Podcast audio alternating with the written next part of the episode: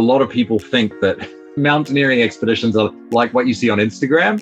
And I can absolutely guarantee you that that is just not the case. You know, long days, hard conditions, scary places, and success is not guaranteed. Success is a chance. If you're thinking, well, that sounds a lot like work, you're exactly right. If you're not willing to take hardship and work really hard for something, then you're not going to get the best payoff. And I think some of my best mountaineering experiences, some of my best corporate experiences, they've been with a team of people who are willing to commit, they're willing to work hard, and they're willing to push limits. On today's episode, we have Dino Hewson, an executive performance coach and principal at Summit Culture Limited. Dino has been leading teams, consulting and coaching with leaders globally for over 20 years. His work encompasses leadership development, executive performance coaching, and he's also a regular keynote speaker on performance and outdoor adventure. Dino is a true explorer. And outside of work, Dino is a qualified scuba dive master and a member of the Association of American Mountain Guides. He has over 20 high altitude expeditions to the Himalayas and Andes to his credit, and multiple first ascents on rock, ice, and mountain routes around the world. In this very timely conversation, right at the start of the year, Dino shares how we can achieve peak performance, or in his words, live a summit culture. Enjoy this episode. Hi, this is Janice. And I'm Sarah N. And we're your hosts for Explore This, a podcast for the modern day working professional. Each week, we explore actionable insights on how you can thrive personally and professionally. Hi, Dino. So happy to have you on the Explore This podcast today. Hey, guys. Nice to be here. Thanks. Dino, when we first met, I don't know if you recall this, but you were actually hosting a Lego not so serious play session for HR Salon, which is HR Hong Kong networking group. Yes, I do remember that very well. It was cool. A really fun session. Yeah. It was so fun. and if that isn't memorable enough, I do recall some wild climbing stories that you've shared with me, which will definitely deep dive more into our conversation today. So, as we get into the conversation on how we can achieve peak performance or a summit culture, could you first start by sharing with our listeners a bit more about your background and how you got into the work that you do today with executive performance coaching and leadership development consulting? Yeah, thanks, Janice. So, I mean, I I've been in this field for a long time. My introduction was really back in 1999, and I joined this consulting firm and I met these amazing colleagues. They were all really good at sport, but they also had a really strong point of view about corporate performance. And it was absolutely the first time that I'd ever seen that real crossover between those two worlds. And I was already climbing at that point, and I'd been to the Himalaya a couple of times for a couple of expeditions. But it was really only that experience back in 1999 where I first started seeing these parallels. And it was a real light bulb moment for me because I really felt like I was discovering a field that spoke to my values, my personality. And to be honest, I mean, I still really feel that excitement. And that was a long time ago. And then I spent the following sort of 16 years or so within organizations working generally within that type of area, really understanding how people in organizations work. And after that time, I made a return to consulting. I started Summit Culture as a firm here in Hong Kong in 2017. And the reason that I started it was because I could see that there was still more opportunity to bring this conversation around performance culture to coaching conversations. And the difference back from then back to 1999 was that now I had experience and I largely developed my own point of view as opposed to the past where I was more just echoing what other practitioners said. I love it. Do you know your introduction, even just by the way you're telling it, although it's a story back from 1999, we hmm. can see the excitement shining in your eyes, but more so, I think our listeners can hear how, how real it is. So, on that note, you know, we spoke about this a little bit at the start of the podcast episode. Janice and I, I think we consider ourselves sort of avid hikers, although mm. maybe beginners to to be honest. But you know, you take it a whole other level through both mountaineering, ice climbing.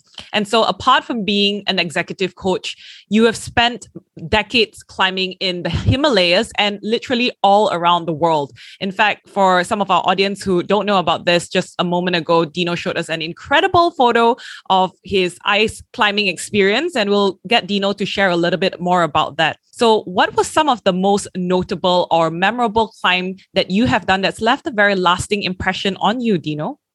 honestly, every single mountaineering and climbing experience in the last 25 years has been a really fantastic learning opportunity. Now, some of those at the time, you're not really thinking it's a great learning. You're just like, oh, this is horrible. I want to get out of here. But honestly, if looking back across that time, it's just been a great opportunity to learn. I've had incredible experiences. You know, I'm very, very thankful to my climbing partners over the years, the mentors, the men and women who've taught me, have been patient with me. And it's very easy when you're looking back on painful, failure based experiences where you haven't really done so well.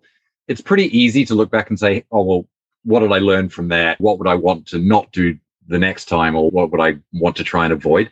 But I think what's even more important is to also look at the successes and not from a position of, hey, I did this, anyone else. It's more that what is it that I've learned about myself? What is it that I can reinforce around my behaviors, my actions, my attitudes, my approach next time? What do I want to like double down on next time that worked well to make it part of my skill set going forward? And and so that has been the mindset that I try and take onto every climb. You know, I come off a climb like, what have I learned? What do I want to take forward to keep? What do I definitely want to throw away? And if I think about specific experiences, th- there are tons, but one of them that kind of comes to mind my first time on Everest on Northeast Ridge t- 2004. That was one of the times where I came the closest to dying in the mountains.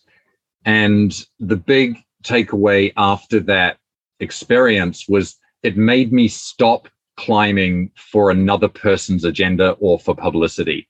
And I, after that time, I really felt that I had to climb for my own agenda and my own motivation. That trip gave me a much clearer view also of risk versus reward. And so that was back in 2004. And if I think more recently, I was on a trip just before all the COVID stuff happened in, in 2018. Uh, I went off with a team to climb a mountain called Cholatse, which is also in the Nepali Himalaya. Many people have probably not heard of this mountain. It was an incredibly rewarding experience. As a team, we had to make some pretty scary decisions we had to work hard. I mean, summit day was 35 hours without sleep. It was an incredibly long final day, final push. But you know, we had to manage our risk, we had to manage ourselves, we had to manage each other, we had to sort of really make sure that we were in it for the right reasons. But we also had to manage ambition versus reality because sometimes things change and you have to be able to react to it, right? So to be honest, it's difficult to name a single expeditional climb that wasn't worth it. And I don't have any regret over 25 plus years of climbing. I'm wow. really curious, Dino, because you talk about mountaineering as something you've done obviously for years, right? Decades. And you have you make me sound really you make me sound really, really no, for the record, it's extremely young. You guys can't see this, but we are having a video conversation and he looks extremely young. Whatever your age is, you definitely don't look like it. But all of this is just to say that you are extremely seasoned climber, mountaineer, ice climber with, you know, more than 20 over high altitude expeditions under your belt. So you talk about it very sort sort of nonchalantly and it's definitely part of your DNA, right? This climbing. But for a lot of us, it's a sport that is considered extreme. And it's definitely a sport that we, especially from Malaysia and Asia in general, we might not necessarily be exposed to um, on a day to day basis, I would say. So maybe if you could just take our listeners through a very what does a mountaineering experience even look like? If you could just speak very briefly about that, that'd be great. I mean, you've always got to have an objective. And I think that is the the first thing that you do. And then you need to think okay why am i going to go and climb this mountain? And the amount of time in planning the amount of time in preparation the amount of time in thinking about the the contents of a trip that far outweighs the actual experience of the trip itself and i don't mean in terms of value i just mean in terms of time invested so in order to to prepare for something like this you need to firstly understand what you're going to go and do who you're going to do it with and then you have to be absolutely sure about your preparation. You do not want to be turning up there and saying, Oh, I really wish that I had done this. You want to be knowing everything that's knowable. And one of the things I have learned is that not everything is knowable on a climbing trip. You need to know what you don't know, and you need to be okay with that. So I know I'm kind of talking in theory and stuff, but this is really important that you you go there with the right intention, you go there with the right preparation, and you go there with the right resources. That includes people, equipment, time. And then when you get there, it's not over till it's over. Standing on a summit is not the end of a trip. Some people say it's halfway. I say it's more like a third of the way because you, you're up there and then the amount of energy and effort and focus it takes to get down and get down safely far outweighs, in my experience, that what has taken to get to the summit. And unfortunately, it's a horrible statistic, but most climbing deaths and accidents, in fact, happen on return, on descent, not on ascent, because you're tired. The point is, the summit is not the goal being back in safety, relatively speaking. That's your goal. So that's the mindset that you have to take when you go to the mountains. I don't know if that answers your, answers your question, Sarah Ann, but I really think that mountaineering is not something you just suddenly get into. It's a step by step process. I've had amazing mentors who've helped me along the way. And that process has helped me with everything else in my life from relationships outside of climbing through to business, through to engaging with clients. I mean, just a ton of things. That risk versus reward approach, that sequential step by step, it's totally linked to so many other parts of my life.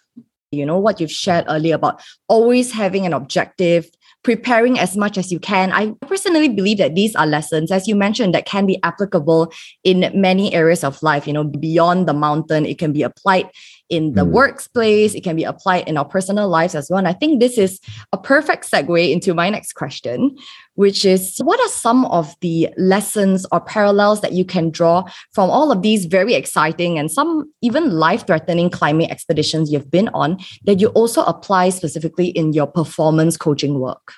If I was to, to summarize, you know, regardless of whether in the mountains or in business, there has to be a goal and your personal motivations for doing this thing, whether it's in, again, business or, or in the mountains, you absolutely need to be clear. And if you can't be honest with yourself about why you're doing it, it becomes really difficult to struggle and to show tenacity when you really need to show that grit. And building on that, you need to be able to work hard. You need to be able to make sacrifice. And a lot of people think that mountaineering expeditions are like what you see on Instagram. And I can absolutely guarantee you that that is just not the case. You know, long days, hard conditions, scary places, and success is not guaranteed. Success is a chance. If you're thinking, well, that sounds a lot like work, you're exactly right. If you're not willing to take hardship and work really hard for something, then you're not going to get the best payoff. And I think some of my best mountaineering experiences, some of my best corporate experiences, they've been with a team of people who are willing to commit they're willing to work hard and they're willing to push limits. The, the crossover is massive. And then I think one more thing that's super important in both of those environments is flex, the ability to get ready to change. I often say it's it's on the website. It's something I often say to clients. Dogma is death. I'll say it one more time. Dogma is death. In other words, don't just stick to a plan because that's the plan, right? So environments change you have to be ready to adapt for that change as required. And if you don't, the best you will end up with is a suboptimal outcome. And at worst, you could have a really bad result, and which in the mountains could unfortunately, you know, be fatal or uh, you you need to be able to change. Hmm. I actually wanted to deep dive a little more about the grit, resilience, and tenacity that you spoke about earlier. Did did you realize in terms of your own tenacity and grit did that build up over time as you conquered more mountains as you went along more and more difficult expeditions were these traits something that just developed with more practice I think you get an understanding of where your weak points and where your strengths are. I wouldn't say I'm the most tenacious. I wouldn't say I'm the most gritty of climbers or people in business, right? But I have a fairly good understanding of where my strengths lie and where my weak spots are, of which there are many. An understanding of that is not necessarily the end. You can, by working with others, by leaning on others at the right time, by knowing the timing of how and when to do things, that can allow you to still be successful. And what's probably different to the late 90s when I started this versus now, I have a better feeling about timing. I know myself better. So I know when I have to lean on others. I think when I started, I thought I could do it all myself, which is just completely not true. And so by understanding that those things, that's what's changed. I mean, I'm old, but I'm still climbing pretty much as hard as when I was 20, 20 years ago. And in terms of rock climbing, I absolutely am climbing stuff from a grade perspective that I was 20 years ago because I have a better understanding about how to conserve and how to sustain and how to focus. If anything, I'm a more focused climber now. I just don't give up as easily. I, I, I still do give up, but I don't give up as easily than I, I used to when I first got started. And this leads us perfectly into talking about the topic of achieving peak performance. And so, to kick off this conversation on how we can prime our mindset to live a peak performance, or in other words, a summit culture, can you share with us what your definition of a summit culture and what does that look like? Summit culture is it's a phrase I didn't coin it a long, long time ago, but the philosophy has been with me for a really long time this has been something that I have felt just basically since I started climbing. And, and it, I remember I was standing on the summit of my very first Himalayan peak. And it was a, a pretty introductory peak. It was just over 6,000 meters. It wasn't technically that difficult. And I was with this group and literally my first Himalayan peak. And we summited early in the morning and we were all standing around and the, the other climbers were all like, woohoo, we've done it, we've done it, we've done it. And I remember hearing them congratulating each other, but all I could look at was this other peak that was across the valley. It turned out it was over 7,000 meters. It was 7,200 meters. I just remember looking at this mountain, like, what is that? And I was just like transfixed looking at this mountain. And I remember thinking, I am going to go and climb that. Wow. I, I was standing on the first Himalayan mountain I'd ever summited. It wasn't like I couldn't care less, but the feeling was kind of like, okay, that's cool, that's done. But that thing over there, what, what is it? What is it? And I remember turning to this guy and I was saying to him, what is that mountain? He's like, oh, I, I, I don't know, but woohoo, we climbed this mountain. And I was like, yeah, yeah, great. But that over there, I will climb that. And ultimately, I was able to summit that mountain five years later. But the idea of summit culture was something that I can recall all the way back to then, more than 20 years ago, where there's always more you can do. You know, we are never finished as people. We should never be resting on our laurels. There's always more to strive to achieve. And in business, we've created this sort of model that we use in coaching conversations and leadership development, where the final stage of the model is actually called summit culture. It's kind of like an aspirational state where you never really are going to fully, truly arrive at it, but you're always doing what you can in order to create positive outcomes for yourself, for your clients, for your stakeholders, and you're doing it in a sustainable and material way. And I think if we have that mindset of always moving the needle, always moving forward, that for me is the the business expression of summit culture. I think that's a great reminder on how success it's it's not about the end result, but it's about how as you mentioned, how you can do better, how you can get to that aspirational state, and how you can always keep going beyond your limits rather than to rest on your laurels.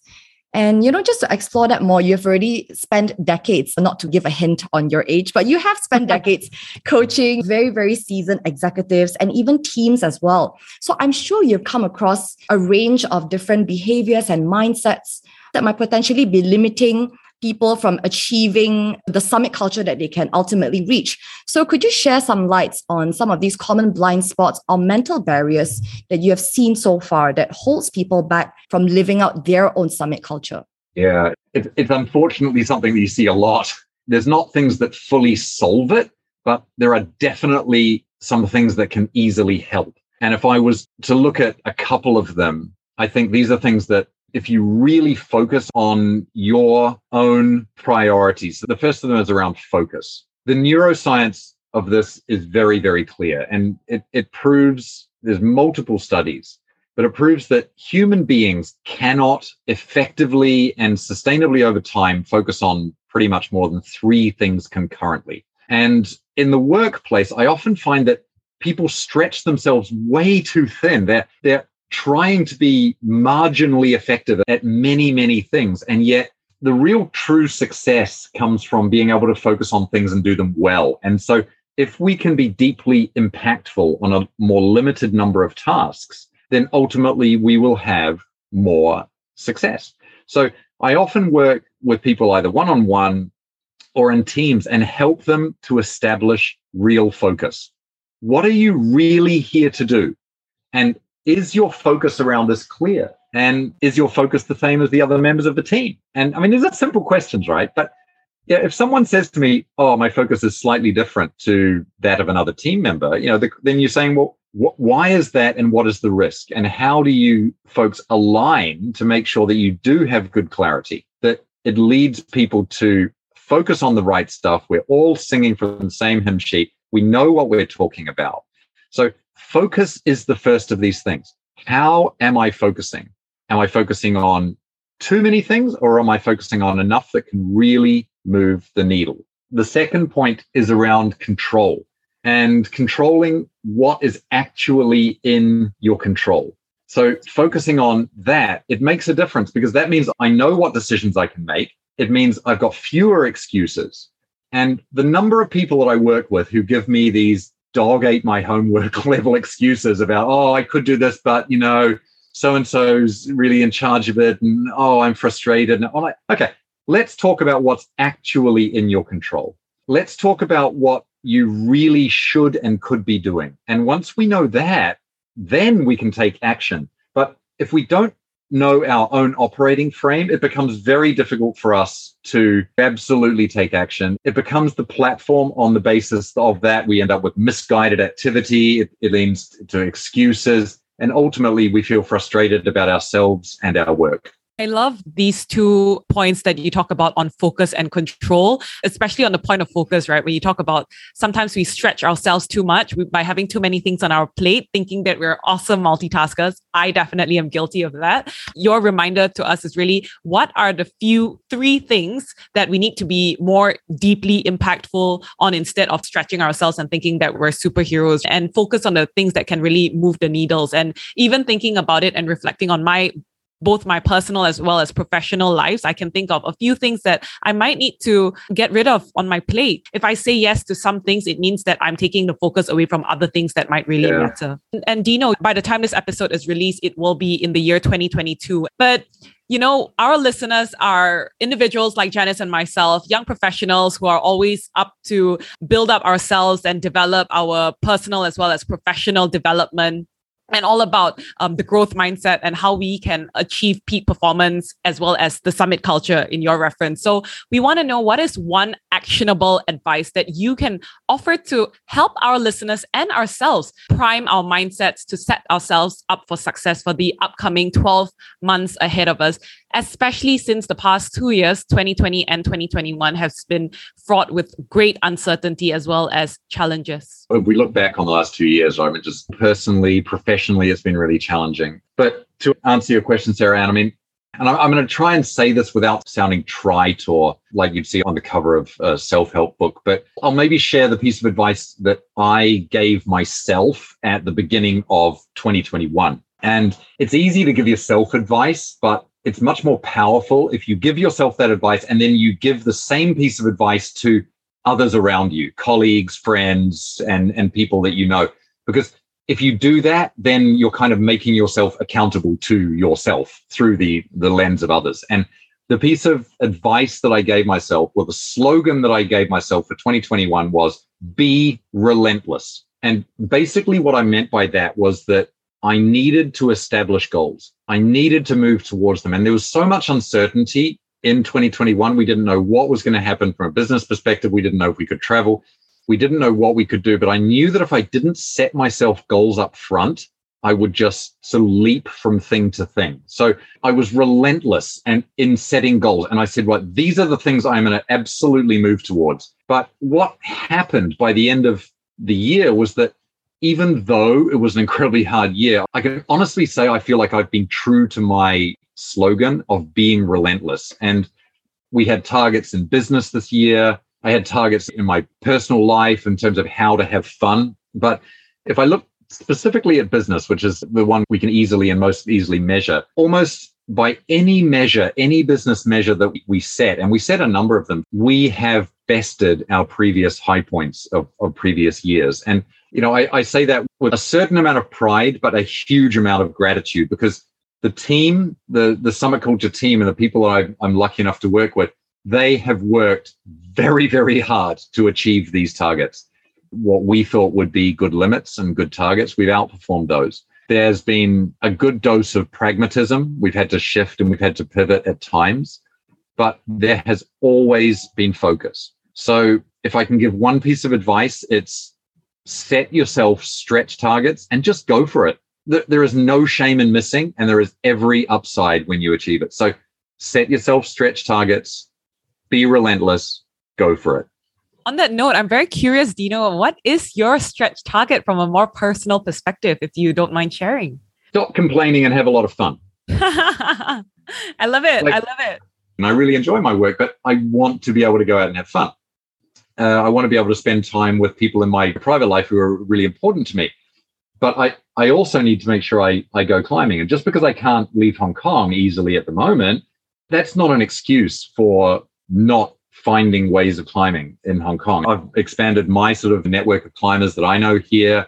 I've climbed in places within Hong Kong that I didn't even know of. And I've, I've been climbing here for years, but I've put up a lot of new routes with other climbers. And I've had a whole lot of fun this year. You know, 2021 was a great year, but it would be have been very easy just to say, oh, I'm going to work hard because things suck and oh, we can't travel and blah, blah. But the, the reality is, I've actually had a really fun year privately, and I've had an amazing year professionally. I can resonate to what you said about hiking in Hong Kong. I've only lived there for a year and a half now, and it was during a period where there was no travel allowed, right? So it, there was no chance but to look inwards and to really explore everything that Hong Kong had to offer. And I think thankfully, and I say this with much gratitude, there are so much trails, amazing, beautiful trails to discover in Hong Kong. And I do know that you also do something called hiking coaching. Would you like mm-hmm. to share a little bit about that? I was so intrigued when I saw that. But yeah, tell our listeners a bit more about what that kind of looks like. So, say I'm working with a client, and normally we would be meeting in in her office or you know in his private professional space, whatever that might be. I will challenge them to typically take themselves away from that normal space where they have a coaching engagement and they have coaching discussions into another space. And if they're kind of like, well, well, what is that other space? I'll say, well, let's go for a hike. Now, the the point of it is not to just go hiking. It's not to push yourself so hard that you can't talk because we're there to talk about coaching stuff. We're there to talk about with business outcomes. We're there to talk about his or her reality. So we're not going into an environment that's so scary, so technical, or you need ropes or any of that sort of thing. We're going to a place that is beautiful. We're going to a place that is quiet. We're going to a place that allows your mind to really just switch off from that normal way of, of being sort of surrounded by an office and to experience and to explore what it feels like to just be in nature. Now, we're not going to go out there and sort of bang a gong and try and sit down on the side of a stream and get bitten by mosquitoes for half an hour. We're going to walk around and we're going to talk about things. And I will have an iPad with me, and from time to time, we'll stop on a bench or whatever, and we will sit and I will take notes and I will hold my coaching counterpart accountable just like I would during a coaching session in an office. So they end up after two hours with you know a bit of a sweat on. They maybe have been to a place that they haven't been to before. We've watched the sun come up, or we've watched the sun go down, or we've done whatever we're going to do in a really beautiful part of Hong Kong. And they leave that with a whole lot of actions. They leave it with a new mindset, which is an important thing after every coaching session I do. I'll ask my coaching counterpart, is your mindset in the same place that it was two hours ago? And if it is, which I basically never hear, then the answer is, oh, I failed them as a coach. And if the answer is no, my mindset is in a different place, I'll be like, right, what is different and what are you going to action? And so, regardless of whether we're hiking coaching or in an office, they should still be coming up with actions. But the lovely thing is, we're in a private, quiet, beautiful space that largely is somewhere they probably have never been before. And we get to do cool stuff.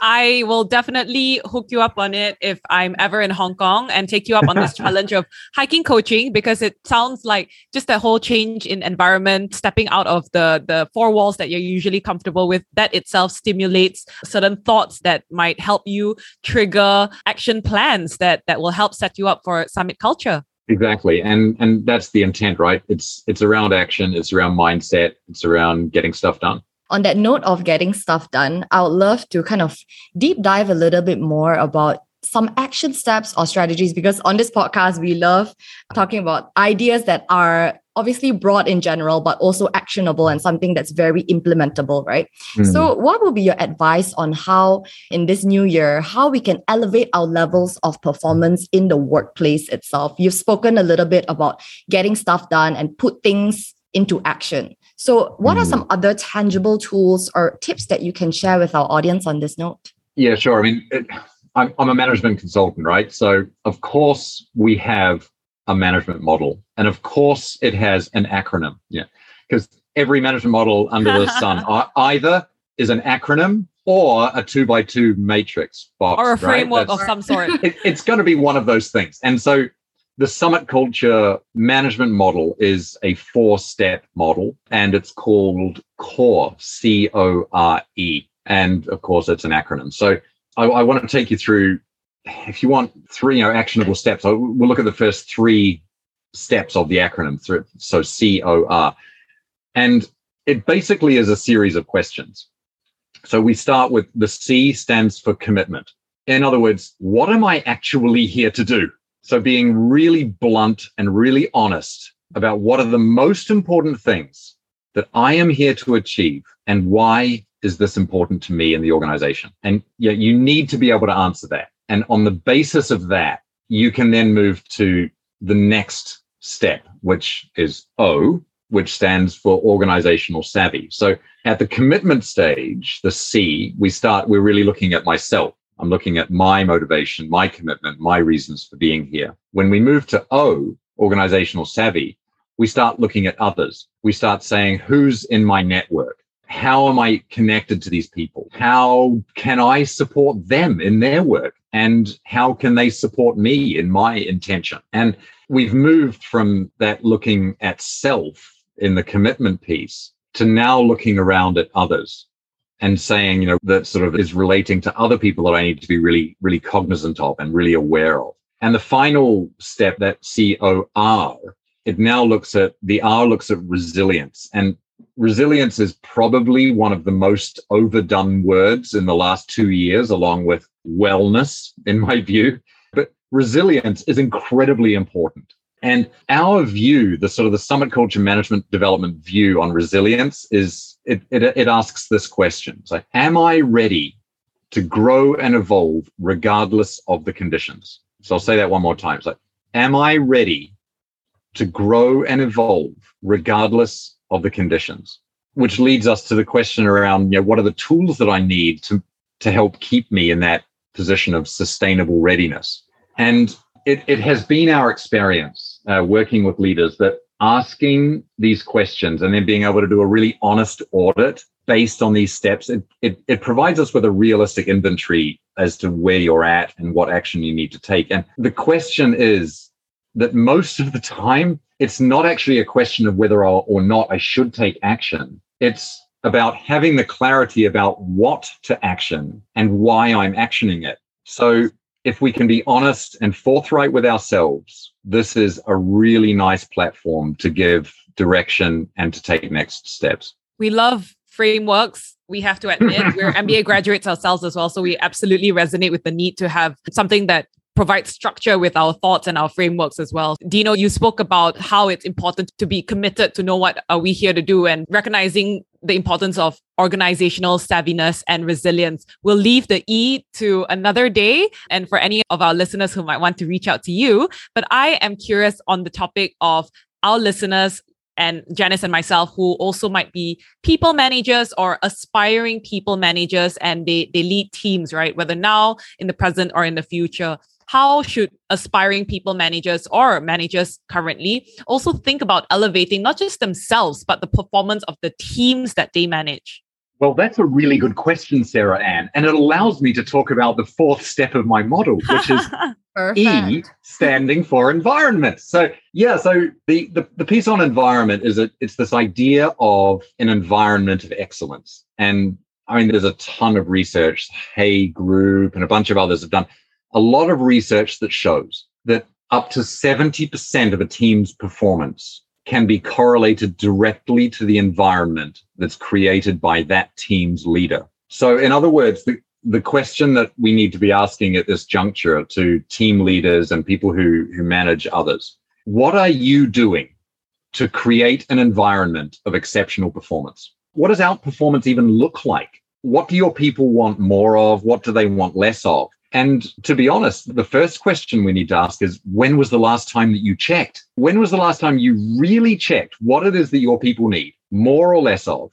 And what does that outperformance thing, what does it really look like? I mean, I often say this, but the best thing about people management is that it provides new scenarios every single day. And the worst thing about people management is that it provides new scenarios every single day, right? So as a people leader, you, you need to be on your game every single day. And you need to remember that your actions or your inactions, the things that you don't do, they can have a profound impact on the performance of others. So, you know, in summary, staying focused, staying connected, and just just enjoying it you know, I mean, having fun, putting passion into your work. That's what it comes down to, in my view. I mean, we need to work hard. We need to have fun. We need to get stuff done. And I think pretty much that's the recipe for good work, I think.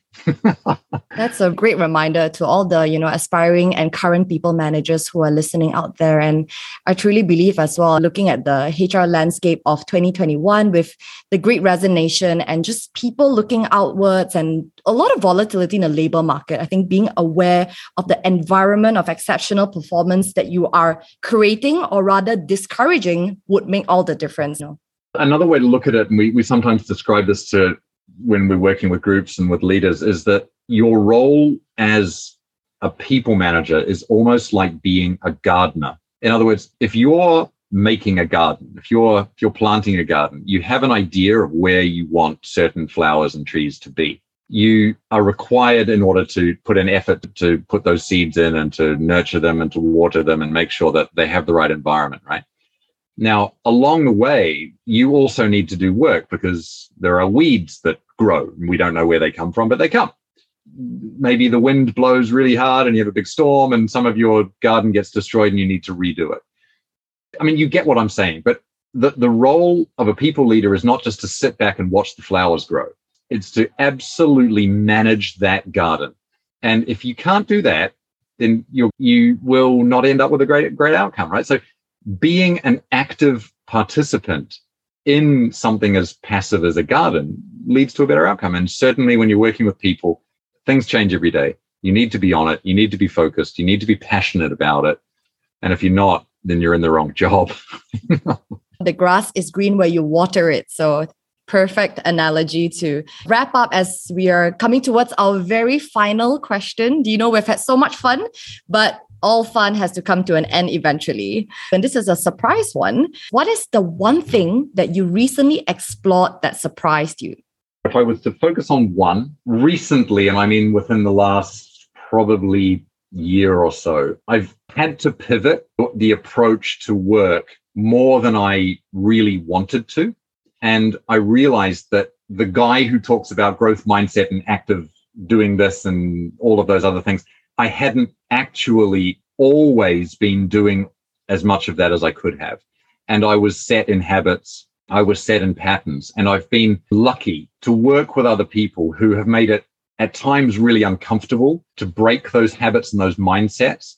But what I've found on the other side has been just this unbelievable landscape of new opportunities. I mean, I'm thinking about things in the tech space. I'm thinking about approaches to working with other people. And I, I, don't only mean online, I just mean the opportunities that have existed within the, the sort of this pandemic world to explore what people need, the way they need it, and the potential outcomes. And I went into a lot of this thinking, it's not really going to change that much. And I've been fortunate to work with other people who have given me the chance. And they've only done it through being able they've been pretty blunt with me in some cases. Like so i owe a huge debt of gratitude to a, a lot of my colleagues who have absolutely been instrumental in that to clients who have forced me in some cases to make changes that have also been a big payoff for them and a huge payoff for us. I don't know if that's a good answer to your really good question